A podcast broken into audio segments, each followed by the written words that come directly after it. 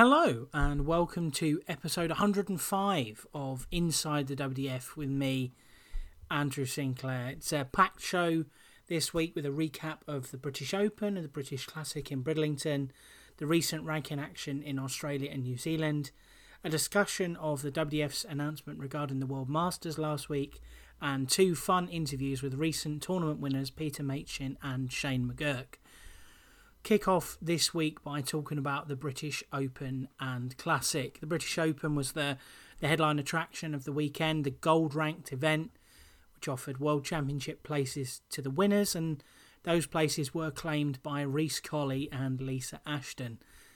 Ashton, the, the four time world champion, she was well on the way to picking up a spot anyway after winning the Pacific Masters back in August and enjoying a few deep runs in other big events. But Reece Colley's win in the men's open shows the value of those WDF gold events for me.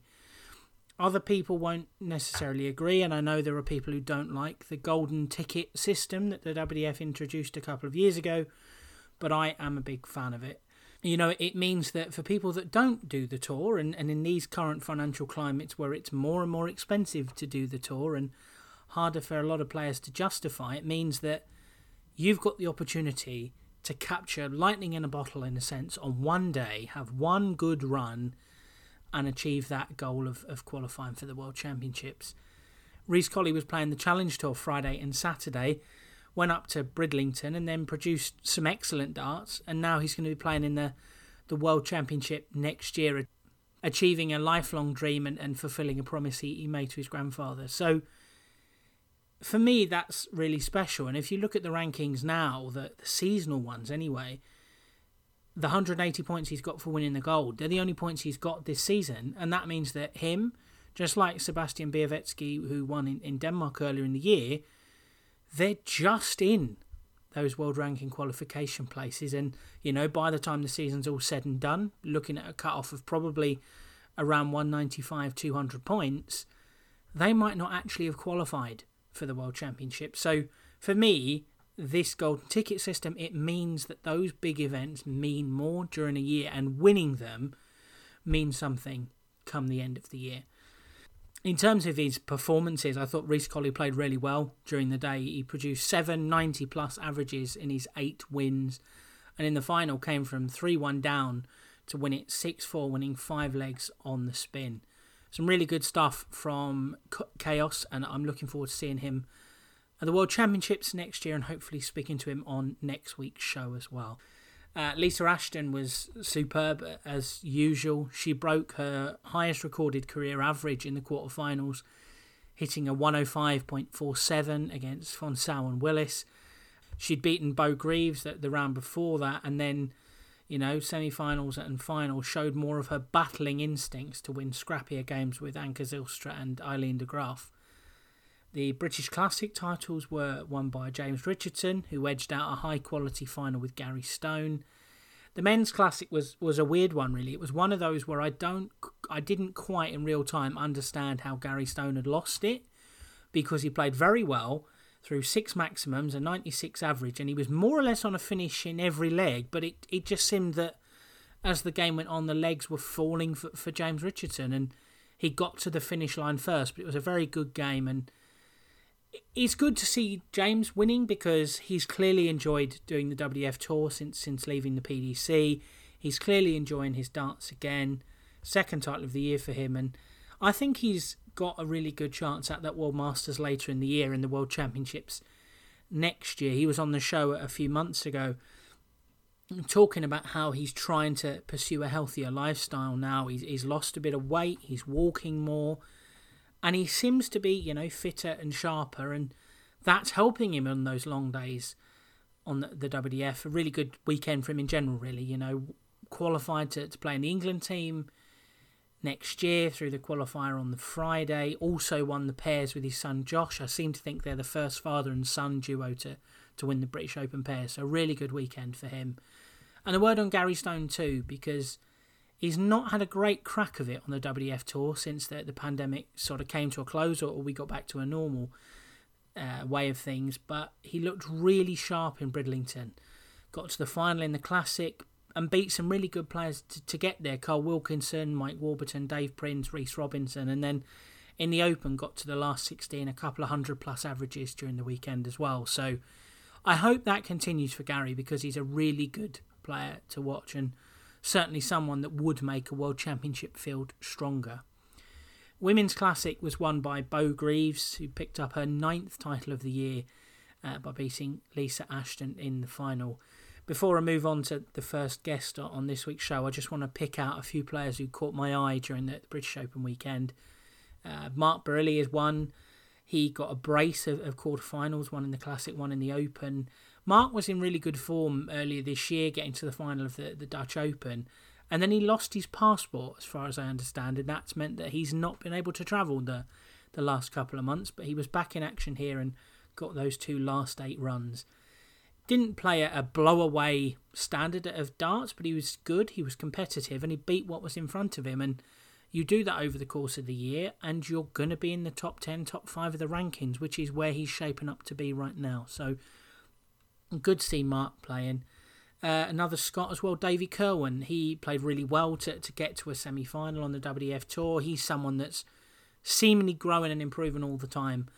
Uh, and uh, you know, to, to finish off the, the Scottish mentions, I'll also talk about a friend of the show, Sean McDonald, who still wasn't quite at his best during the weekend. And I know he's frustrated by the fact they're only playing best of five, but he got points on both days during the weekend, and those points look like they're going to put him in good shape for the end of the season. A couple of other male players to mention as well. Mike Gillett, he was another one like Reece Colley who'd been playing the Challenge Tour earlier in the weekend. He came up to, to Bridlington to play in the Open and he got to the quarter final, which is a another good run. Again, someone who's improving as the year goes on and he's right in the mix now for the, the business end of the season.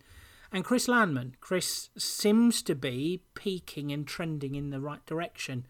Six quarterfinals this year. He'd been to a semi final not that long ago in Sweden and now into his first final of the year. And to be honest, when he was 3 1 up, I thought he was going to win it. So he's steady and his performance are improving in the right way, and I definitely think he'll win a title before the end of the season.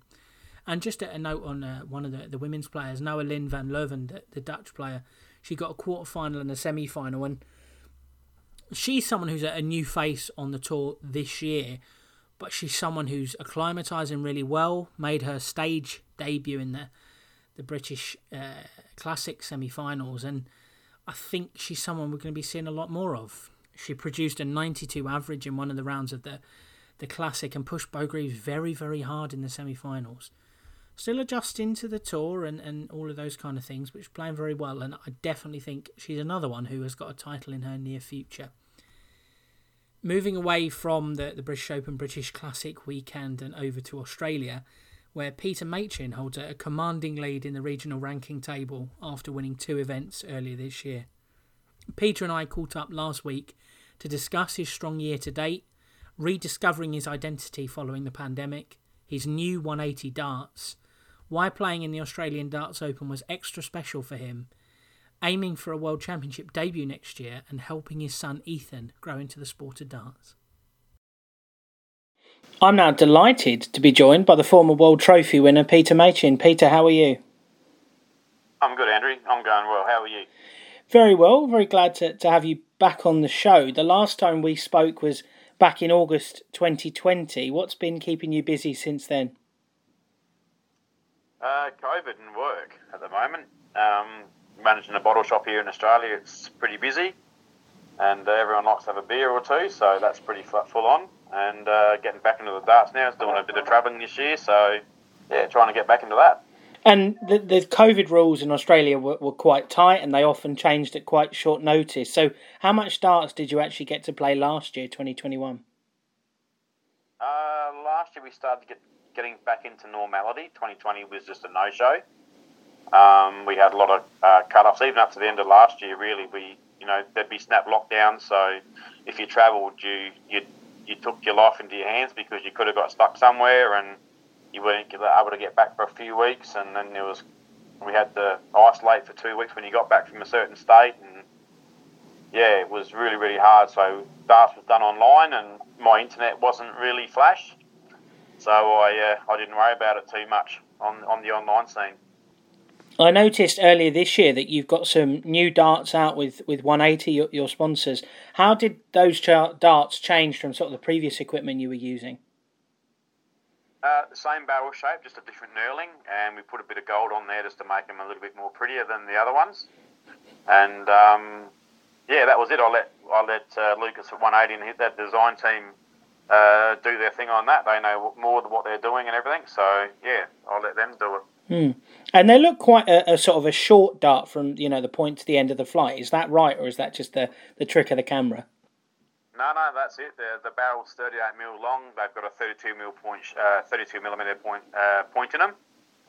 So they they are a very short dart. I based them on the on the on the on John Lowe dart. And uh, this year you've managed to, to get back on the, the WDF circuit events have started up again.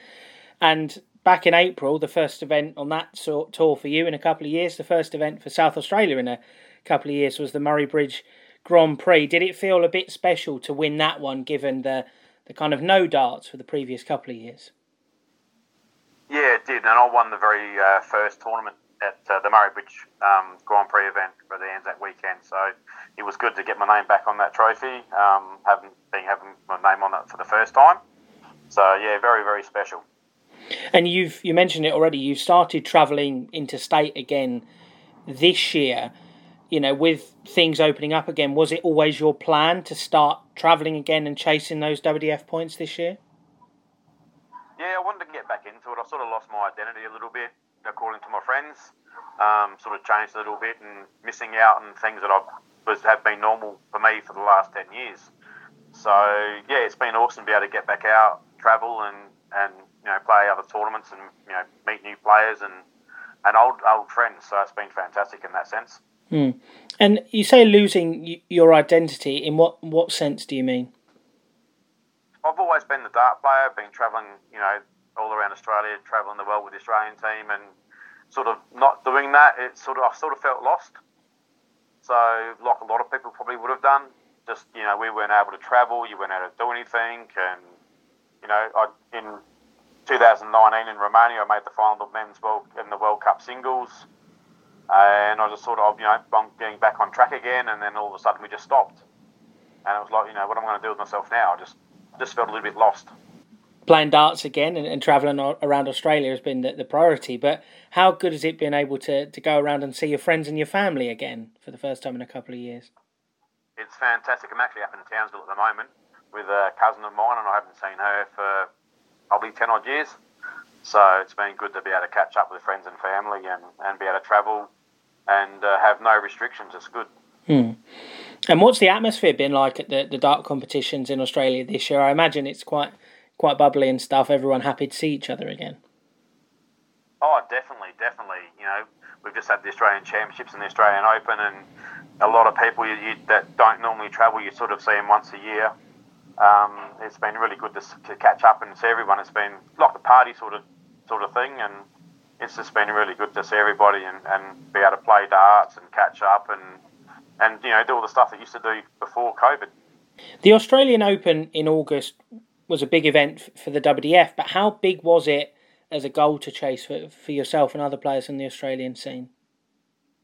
Uh, for me personally, it was it was uh, really big because I've got a son that lives over in WA that I don't get to catch up and having you know the COVID around, we, we were unable to travel, and WA was one of the last states to open up their borders. So I never got to see him for a couple of years, and um, he wanted to come and watch me play. So he wanted to come to the Open and come and watch me at the Championships. So for me, that was a big thing to make a make the stateside for South Australia, and then B also qualify for the Open, so that he could have that experience with me. Um, and I found that very, very important for myself. So it was good to, to a good bit of motivation for me to get back on the board and, and start playing well again. And you were in the opening game of the tournament against Leon Towns as well. So was there a bit of pressure on you to, to go out and perform first up? Yeah, there was. I, I dropped the first leg against Leon. And I think it was about 27 darts. I'm going, oh, come on, Pete, you know, you can do better than this. And sort of Leon got that first peg, and I went, okay, right, you know what you've got to do now. And I went through and I, I, I cleaned back up again, and I played some semi decent darts. So yeah, it was a little bit of pressure playing first game up, but um, I got the win, which is what I wanted, and, and you know, end up making it through to the quarterfinals. And was it an emotional win as well, given that you know the last time you'd been on a big stage like that was, as you said, the, the World Cup final two and a half years before?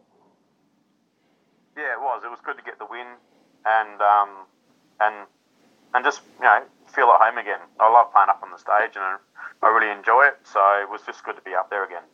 And how would you assess your performance in the Australian Open? You got the win over Leon and topped the group because you beat Justin Thompson, and then lost in the, the last eight to, to Raymond Smith a little bit disappointing. Missed doubles early on against Ray, but Ray's Ray. Um, you know, he, he's phenomenal.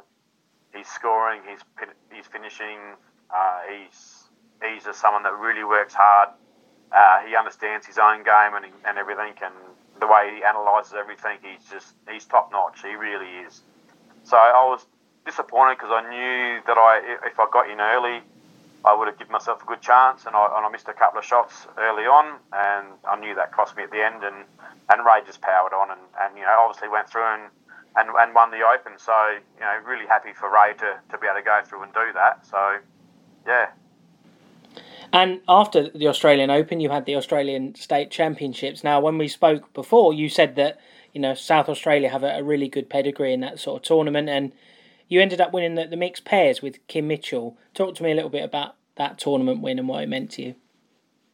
Oh, that was sensational. Kimmy's had like a 20 year break from darts, and uh, she came back just before COVID kicked in, so she wasn't able to sort of do too much with her with her darts.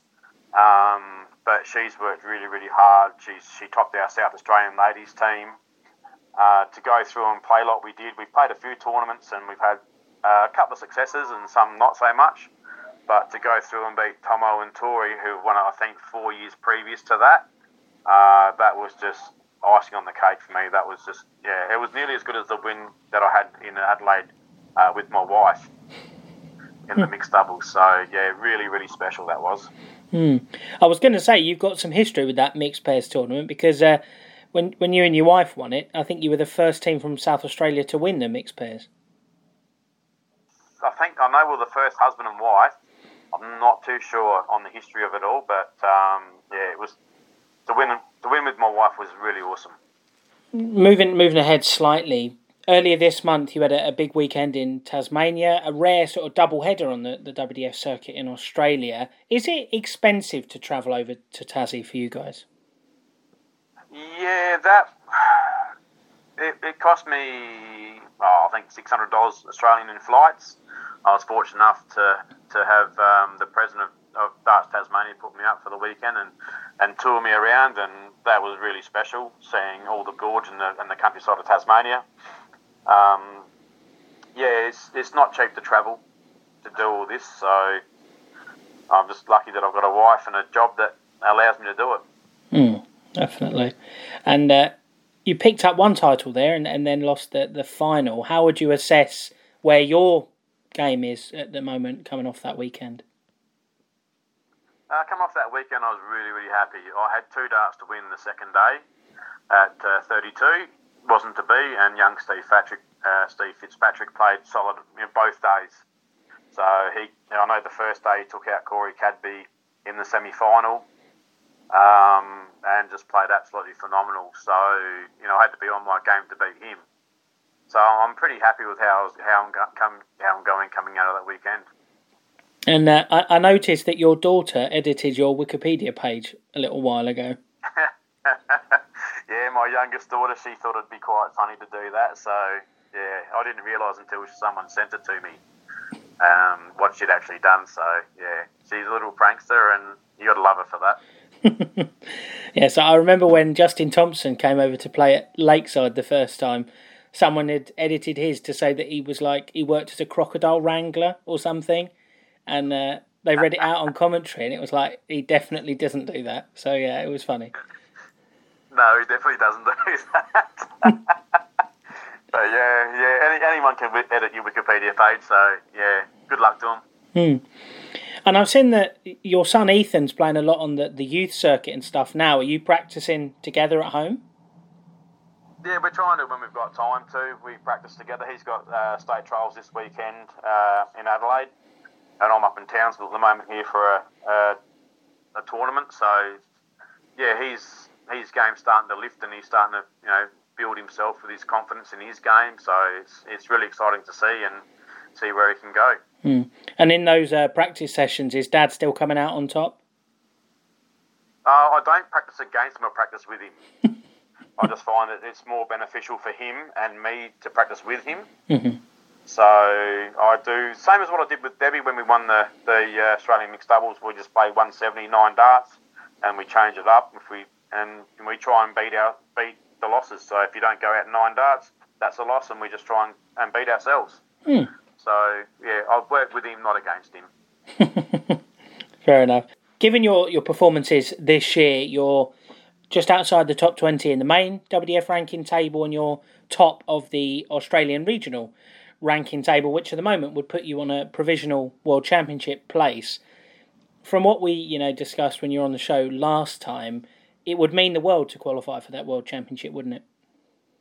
Oh, definitely. I've, something I've not really chased in this year. i have got my heart and, and, and soul set on it, which is why I'm up in Townsville. We've got two other tournaments, so I'm going to face it after what happens this weekend of what I'm going to do.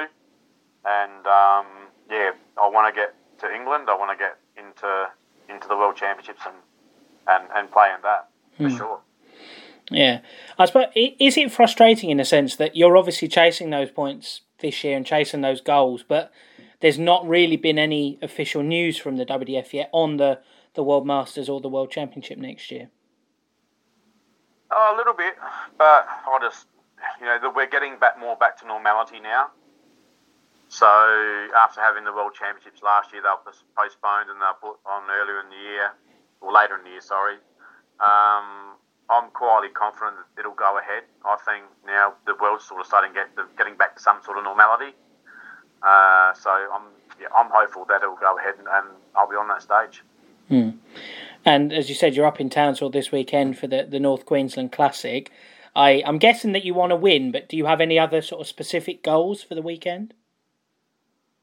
I'm just chasing points at this point. Um, you know, I, I don't want to put the pressure on myself to have to do it. So it's just more about just playing the best that I can, getting as far as I can, and I think I I pretty much haven't got worse than a quarter final or semi final this year. I think semi final is my worst I've done in a Grand Prix event in, Australia. So you know my my form's my form's there. Uh, just need that luck, bit of luck on the day. And as you say, there are two more events this year, one in WA and one in New South Wales. Will your decision to travel to those be dependent on sort of how well you do this weekend and then how that ranking table looks at the start of next week. Yeah, it'll be. I'll be basing it all on that, and then also airfare costs. Uh, this weekend was twelve hundred dollars to get up to to Townsville, so I've got to get to to Perth, uh, and then it's a two-hour drive out to Bunbury. So you've got to sort of be able to put it all in together, and you've got car hire and accommodation and airfares and all that sort of gear. So we'll see how it goes to see if it's you know if I if it's really worth travelling or if if I'm going to be out of it, then just go on the regionals. In terms of those airfares, have you noticed that they are substantially more than they were, say, pre the pandemic? If you, I've, I've been booking them pretty much close to, so I've been paying a little bit extra. But if you plan the year out uh, I've got you know, Aaron and Lynn Morrison come up this weekend, Trent and Kim Mitchell come up this weekend, and they've paid a quarter of the price that I've paid. So, you know, you've got to plan the year out, which is one thing I've not really done. I've not, I sort of did this on a, after the Australian Championships and seeing where I landed on, and where I fell on my feet. So it's sort of been a, a late minute decision. But uh, yeah, you've sort of got to pick your tournaments and plan it and book your airfares in advance to, to get the better prices. Well, thank you so much for your time today, Peter. I really appreciate it, and I wish you the best of luck for this weekend, the rest of the year, and hopefully see you over in the UK next year. Thanks, Andy. I really appreciate it. I really enjoyed catching up with Peter again last week. He's probably the the strongest player on the Australian scene over the last four or five years to have not played at a world championship, and that seems weird in many ways, given that he won the world trophy back in 2017. But hopefully in 2023 he gets to achieve that dream and put that right. Peter was in action, as, as we discussed this past weekend at the North Queensland Classic at a silver graded event in Townsville, and he lost out in the, semi finals, so maintained his good run this year, and his lead in the regional rankings is now 100 points. The titles in Townsville were claimed by Kim Mitchell and Aaron Morrison, who themselves are both now in provisional World Championship places. Kim won her second title of the, the year in the, the Women's Classic, and what a comeback it's been for her this year. She, as Peter said, she was away from the sport for more than 20 years before coming back, uh, you know, early 2020 and properly this year. She's won two titles in the WDF, got to another final, won a title in the DPA circuit as well, and she's immediately in the top two or three women in Australia. And with no Tori Kewish in Townsville, it, it seemed almost natural that she was going to capitalise. And I look forward to having Kim on the show very soon. The men's classic was won by Aaron Morrison, fellow South Australian, and he's now overtaken Mal Cuming into that second provisional regional world championship place behind Machin. Aaron's a natural combination finisher. That's always been the biggest strength of his game, and that was apparent in the tournaments. He took out a number of big finishes, including two in the final. It was his first title since January 2020, so one of the last Australian tournaments just before uh, the COVID restrictions all came in. And now Aaron's right in the mix for that World Championship debut with just two tournaments left to go in Australia the silver graded Bunbury Classic next month and then the Newcastle Classic in November in New South Wales, which is a bronze tournament. There was one other event this past weekend, the bronze graded Auckland Open in New Zealand. Titles went to Mark Cleaver and Nicole Regnaud.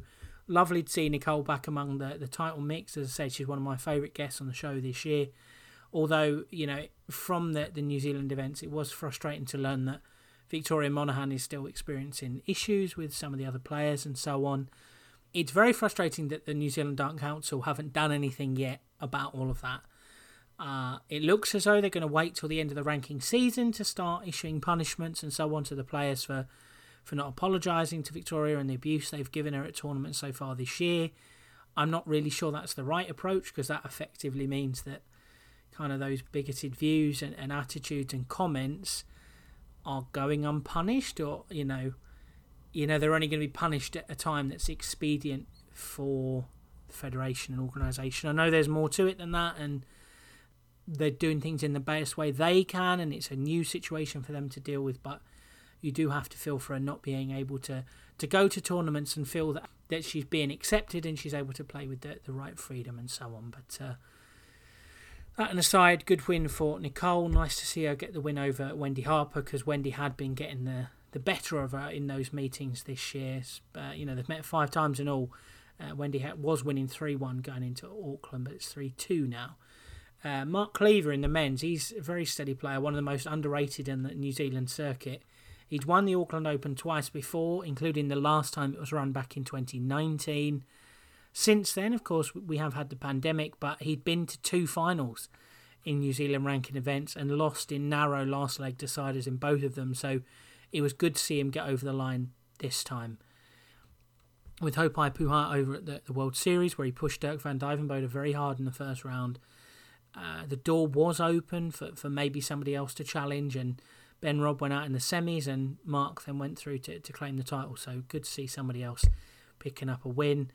It was interesting on the New Zealand front because I saw a tweet recently uh, Yetzi Yanid who does the, the ranking updates on Twitter that I know players are a big fan of, I, I saw him mention in one of his ranking posts that you know maybe there were too many events in New Zealand, which in many ways I thought was a bit of a daft comment, really, because if you look at the calendar, the 10 events in New Zealand this year, which is one more than there will be in the USA when all is said and done, and two or three less than there are in the UK and Ireland region, and three or four less than there will be in the Eastern European region. So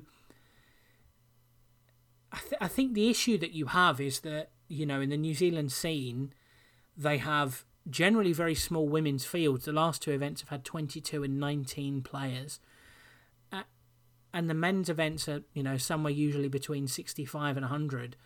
And both are dominated by very strong male and female talent. So the men's scene this year has been dominated almost exclusively by Haupai Puha and, and Ben Robb. Yes, Johnny Tartar and Mark Cleaver picked up titles recently, and Te Irwin's been playing well, but by and large, Hope and Ben have been sweeping up most of the points. And as far as the women's goes, the, the titles have been shared by Victoria, Wendy Harper, and Nicole Regnaud. So if you're going to have a number of tournaments and the federation are playing sanctioning fees so that most of those tournaments are going to be silver and you're regularly picking up 34 for a semi-final 56 for a final or 90 for a win you're inevitably going to do well both on the regional ranking table but also the, the main table as well it's one of those things you know whether the model's foolproof or not i don't know but it was certainly something that made me think anyway but the, the, winners of those events in Australia and New Zealand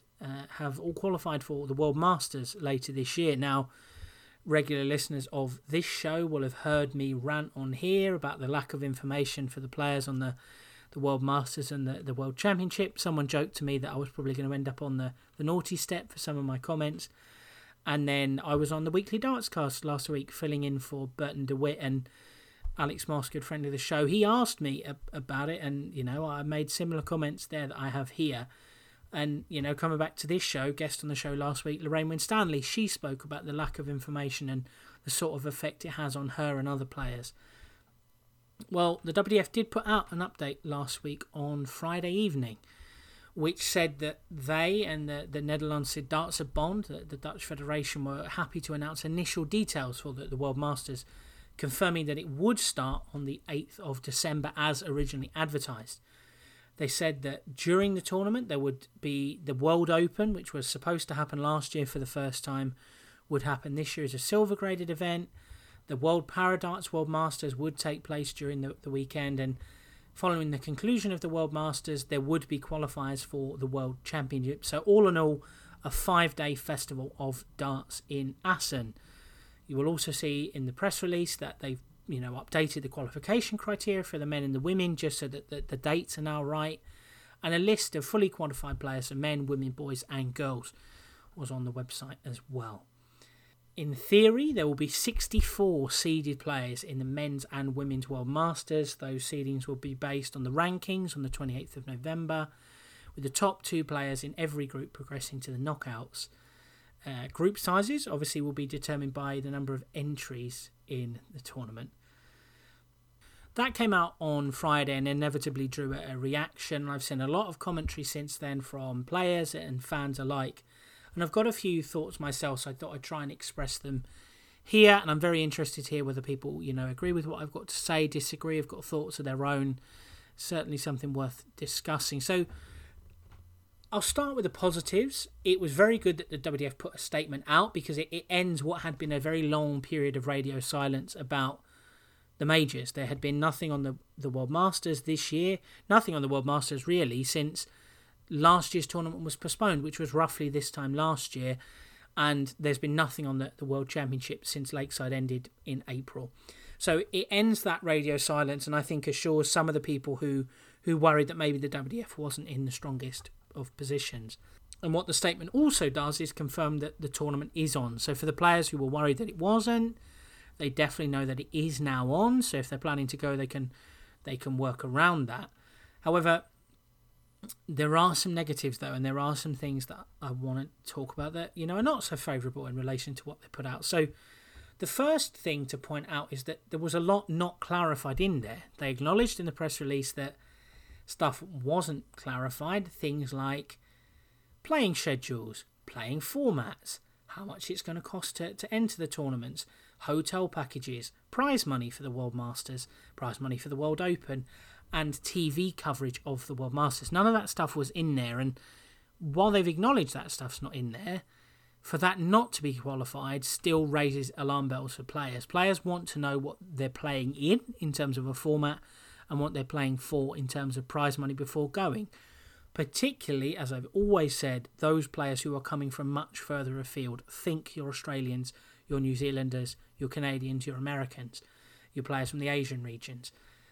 They've got to commit an awful lot more financially in terms of flights, and then they've got to pay the same accommodation and everything else. So they need to know what they're playing for. And I think the issue of expense is the other thing that concerns me. Having a five day festival means that players realistically need six nights of hotels in Assen, and that's not going to come cheap. And then you've got to think of food and drink for all of that time.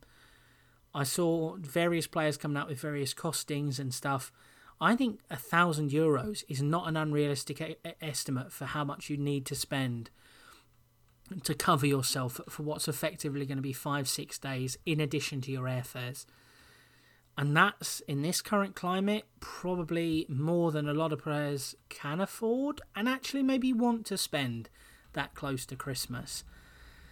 And that, of course, is going to have an effect on entry numbers. And then the third thing, and this sort of ties into the expense and there not being a lot clarified, is is I question the merit of having the World Open. Yes, it gives players something else to do if they've been eliminated from the, the World Masters and follows up on the WDF's commitment that Nick Rolls and Richard Ashdown have spoken about on the show before that they want players coming over for the World Masters to get their money's worth, to, to get the value out of the trip. But I'm not sure the need of putting on a silver graded tournament while the other one is going on. It it seems a complication that's not necessary in it. You know, if you want to put your cynical hat on, is it a means by which a number of Dutch players who've not done a lot of the tour but are close to the the ranking cut-offs would then have another tournament to play in to potentially bag a world championship place for the following month or so's time? I don't know. But, you know, the statement was good and I think my initial reaction was like, oh great, they've said something, but you know, a bit more critical thought. It's like, well actually it's not confirmed a huge amount, and we need to know more, and the players need to know more, and they need to know it fairly soon. From what I understand, the WDF have got quite a big meeting on the 27th of this month, 27th of September. I'm very hopeful that that will see a lot of stuff get signed off and confirmed, and then hopefully they can share further updates on the World Masters and the World Championship after the Europe Cup, which is at the end of this month. But on a brighter note about the World Masters, someone who did qualify for that tournament uh, earlier this month was Shane McGurk, who won his first WDF title at the FCD Anniversary Open in Catalonia at the beginning of September. Shane and I caught up last week to discuss that win, his career to date, and his aims for the future. I'm now delighted to be joined by Ireland's Shane McGurk. Shane, how are you? I'm good, Andrew. How are you? Very good. Very glad to get you on the show. We'll, we'll talk about your FCD Anniversary Open win in a, a little bit, but I want to go back to the beginning with you. Where did you first get into darts? Darts was always big in our house. You know, my dad played it, my brother played it, and I played it. So I think from a young age, we always just had a dartboard up, and there was always something to do. You know, um, we kind of just got into it, and then eventually started playing each other and got good at it and decided that we'd start to go to a few competitions. Was there quite a competitive rivalry between you, your brother, and your dad? Ah, yeah, it, it always is, but it's good. It's good fun, you know. It keeps you it keeps you going, keeps keeps you interested in darts. I think. Mm. I think then the interest kind of just grew on from there. You know, you're from from County Monaghan, so what, was it through sort of the Irish youth circuit that you first started getting into more meaningful competitions?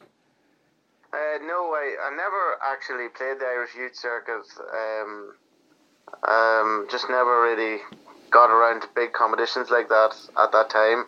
It's kind of more so when I got to get my own car and get my own way around, and I decided then I'd go myself and try the men's competitions and won a few of them and started playing well, and then decided to go to the development tour to give it a go.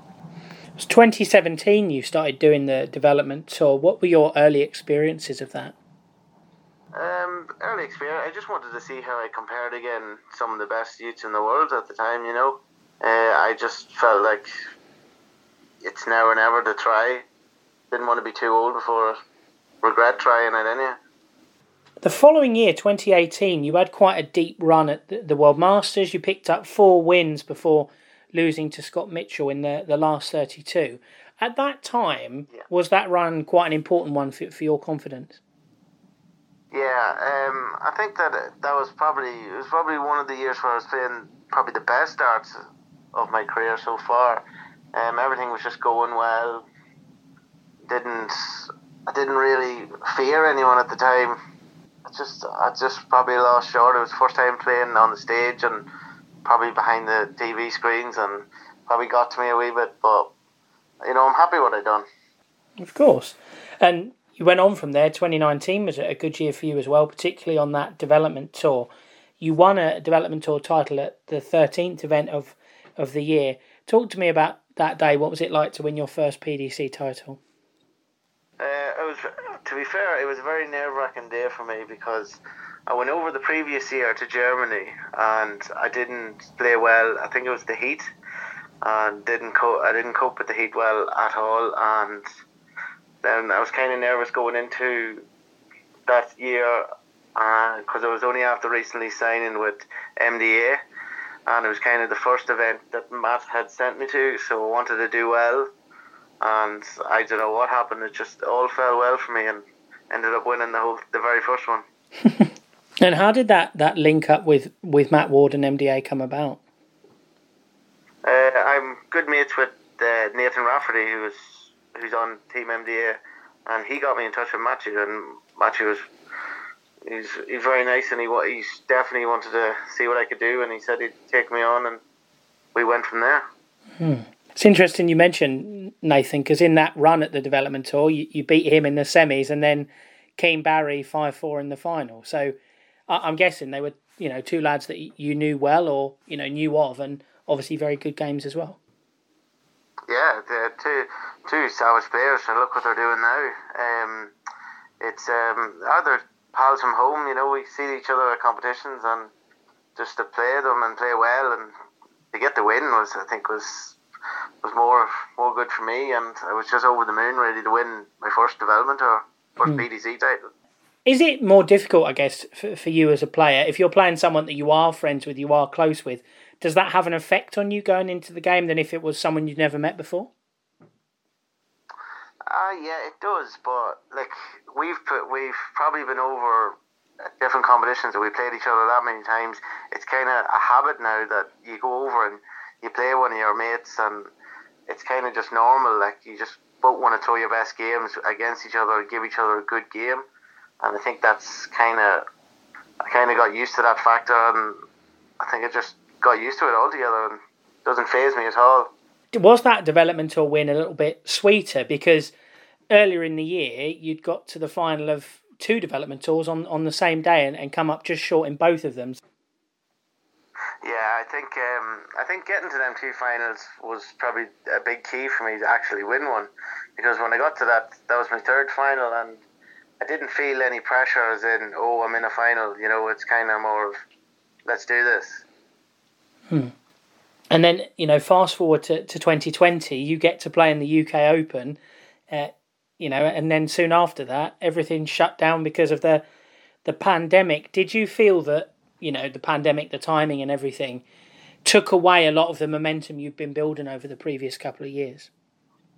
Yeah, I think um, I think it just came at the wrong time for me because I was playing well and I was, I think uh, I was getting better as the years went on, and once the pandemic hits, it just kind of put a shut down to everything, and then I wouldn't like I didn't really see much darts through that time. Were you someone that got involved in, in the online darts scene, or did you just choose to put them in the cupboard for a bit and uh, give it a rest? I, I, tried the online darts. I, I, I, like I gave it a go. Um, I played a few competitions in it, and it's I don't it wasn't for me in the end, so I pulled away from it. Just kind of practiced at home and did a wee bit, but definitely the darts were going more in the drawer than they were than on the board. and I get where along the, the career path for you then did your nickname the Arrow come in? Oh, um, it was actually my brother that came up with it. We were sitting at home, we were watching the TV show Arrow, and he just says, "There's a cool name. You, you should roll with it. You could be the Green Arrow just because of Ireland." And I just says, "Yep, that'll do." You know, I didn't have one, and I just said it it is. Hopefully, it'll stick. Mention it at the start of the, the interview. You you won your first WDF title earlier this month over in Catalonia. That was a you know part of a sort of a week long sort of darty holiday week, and I saw your tweet afterwards that you were on holiday and, and won it while you were there. How much of the week were you actually over there for? Myself and my girlfriend were over. I think we went over Wednesday, and we were over we were over for a holiday, and just um, I knew the dart was on, so as I said, we'd entered on the last uh, like as we were coming home anyway, so it wasn't too far away from where we were staying, and but there was no main thought on the darts when we were out there, and then just the weekend came along, and we just says it'll just give us something to do really for the two days that we were there, and thank God I did go because I played really well. Did that help as well because you were going into those tournaments just, you know, I'm playing them because I'm here, I'm not chasing points, I'm not looking for anything. You were playing without pressure essentially. Yeah, um, I don't do the WDF. I don't really go to many of them competitions. I did the Irish Open last year, got to the quarters and that, and like I knew like them points weren't going to do me any good for qualifying for anything. So yeah, we were over there and we just we just wanted to enjoy it really. And I think the break actually was was good as well because then you go into the day of the darts and you're not really worried about it, what's going to happen. You just want to play a game of darts and everything just started going right. And that final with Andy Baetens, you were 4 1 down in that game and then came back to, to win it. When you were 4 1 down, what was going through your mind at that point? Um, I felt like I was I was getting better as the legs went on. Um, like he was playing exceptionally well, but I think that I was getting better, and I just knew that at some point I might get a chance. I might get a chance. I might get a chance, and I'll have to take it. And eventually, like I was getting chances, and then I was taking my chances. And next thing, I turned around, and it was it was it was level game, and then it was officially game on in that last one. You know, as as you say, you're not chasing that tour. You're not chasing those points, but winning the tournament with some decent players there, like Andy, that obviously sets you up yeah. well for, for the rest of the year. Yeah, um, it's it's a great conference, but it really is like I I take a lot from it. Even this last week or so, I just even noticed my practices have been better because I just feel more relaxed in my throw and everything that's going on, and I think that's it could be a good end of the year, hopefully for me. And in terms of, of the last couple of months of this year, what's on the schedule for you? What are you going to be playing in between now and the end of December? Uh, I I plan to go to the last Challenger weekend of the year, just to, just to get myself ready for Q School in January, and I'm hoping to play in the Modus League if if I can get in. And, and I guess a last question for me. I know during the, the pandemic when you know all the PDC events were, were behind closed doors and it was a bit of a weird atmosphere. You hit a nine darter. Uh, I mean, talk to me about that moment, and also had you hit one in, in competition before then? Um, yeah, I've had a few. I've had a few in competition at home, but the one that I hit in Q School last year was was was was big. Like it was it was to win a game, and I was I was playing really well. I think I ended up with a 104 average because of it um, everything was just going right, and I didn't actually realise I hit it at the time. I just wanted to win the leg and win the game at the minute. I was that in the zone for it. I just thought that's just a checkout, you know. When did it sink in that you'd uh, pinned the nine darter? Um, I just it pinned in the straight. It came up on the screen nine darter or whatever it was, and next thing couple of the boys beside me were clapping and cheering, and I, I realised if I, I hit it, and I was like, "This is this is this is mental." oh, brilliant! Well, thank you so much for your time tonight, Shane. I really appreciate it, and I wish you the best of luck for for the rest of the year. No problem. It's a pleasure. I really enjoyed talking to Shane. I hope I see him in action at the Irish Open and Irish Classic in November of this year, which is a a WDF weekend I'm attending, and hopefully then he's able to pick up that momentum on the PDC tour next year, beginning with Q School in, in January. There's one WDF event this coming weekend, and it's another gold. It's the England Classic down in Ilfracombe in Devon. It's a, a busy weekend in the sense that the EDO have packed a lot in. There are pentathlons for the men and the women Thursday and Friday. There's an unranked competition on the Friday, and then the, the ranking competition begins on the Saturday, and there will be two more World Championship places on the line in that tournament. The stage finals uh, of the unranked competition and then the ranked one are on the Sunday, and I, I do have some frustrations with that format because my feeling is that if a tournament is started on one day, it should be played to a conclusion on that day. I understand the logic of organisers wanting to spread it out in that way so that you've effectively got people staying at the venue for longer and therefore spending their money in the venue for longer. And, and I get that, but it means that the standard varies more. And in many ways, it's the same, you know, even on normal days when you see tournaments played to a conclusion on a day, players will get down to, say, the semi finals, and then they've got a break while you get the youth finals, and then perhaps the Paradarts finals, and then maybe the women's semis, and then, then it's the men's semis, and then you you get a long break. And I, I don't know, I guess from the player's point of view, you'd rather just, you know, throw, throw, throw, continue that momentum throughout the day and then get to the business end and, and see what happens. But that's the way it's going to work anyway. Entries, I'm recording this on Monday, entries close tomorrow, and at the moment they're very low. Uh, so that means it could be a great opportunity for, for some players to pick up some really good points. Uh, at the moment, there's 144 men entered in the, the men's classic and 61 in the women's. And so the women's number's holding up reasonably well, but the men's number is, is really low. Don't know whether it's the venue, it being so close to the British Open, the Challenge Tour, or or what. Maybe it's just the fact it's a single competition and players do prefer the the kind of double headers because you've got a couple of chances. I'm not sure, but either way, there's a, a number of players I'll have my eye on. Uh, Neil Duff, the world champion, I thought he was going to have a good weekend in, in Bridlington and ultimately ended up losing early in both competitions, including one to, to Albert Szekely from Malta. So big surprise for Neil, but you know, looked like he was playing a reasonable standard though, and I'm sure he'll be determined to have a, a good weekend in, in Devon. Same goes for Luke Littler, who I've seen acknowledge himself that didn't have the best weekend up in Brid. He'll want to rebound ahead of the Europe Cup the following week. Uh, Jared Cole, he looked in really good nick in, in Bridlington and just lost out in very close games to the aforementioned Littler and Lewis Gurney. So I think he could put it all together and, and click maybe in Devon and maybe get a return to the World Championships. Uh, Kai Fan Leung was showed some really good form on the Challenge Tour.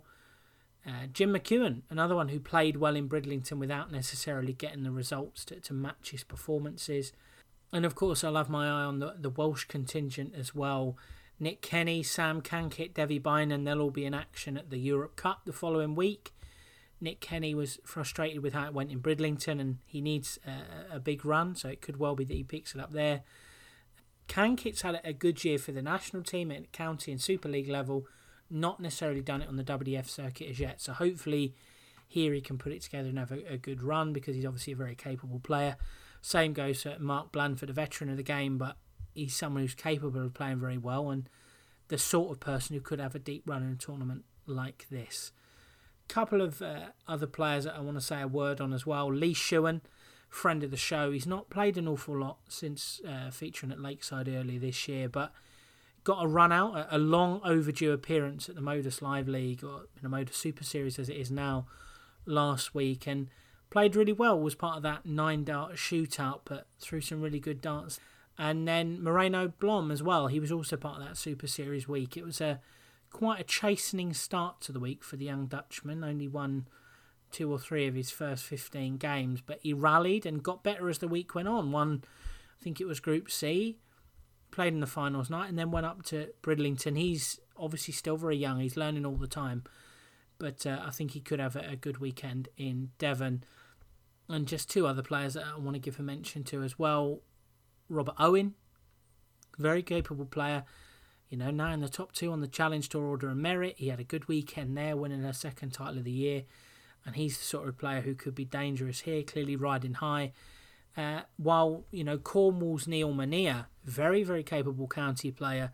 And he's someone who kind of could do what we've seen Reece Colley do this past weekend and, you know, turn up to this one event have a good run of it and you know book a world championship debut. I'm not saying he will, but he's someone to, to keep an eye on.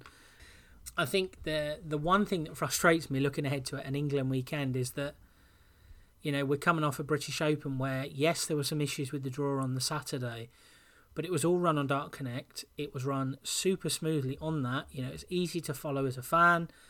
Uh, and there was a good stream at the end of it, and now you're going over to an England weekend in Devon where if they do what they've done for the events recently, and I can't see things changing, you'll be reliant on PDFs on their website being updated and someone manually refreshing and checking those PDFs to find out what's going on and then relying on the stream. Now, they are very good for streams normally England, there is normally always one, but I don't know. You see these two back to back, and it is a source of frustration that the Tri Nations, which England are a part of, seem to have embraced that technology and moving into that digital age, and then the EDO appear to kind of have regressed in some ways. So I don't know. It's a source of frustration, and I'm sure you'll hear me moan about that. But uh, that's all for this week's show. Big thank you to Peter and Shane for their time, and to you guys for listening. Your support is always greatly appreciated.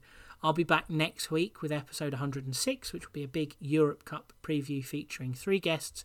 But in the meantime, you can follow me on Twitter at amsinclair97.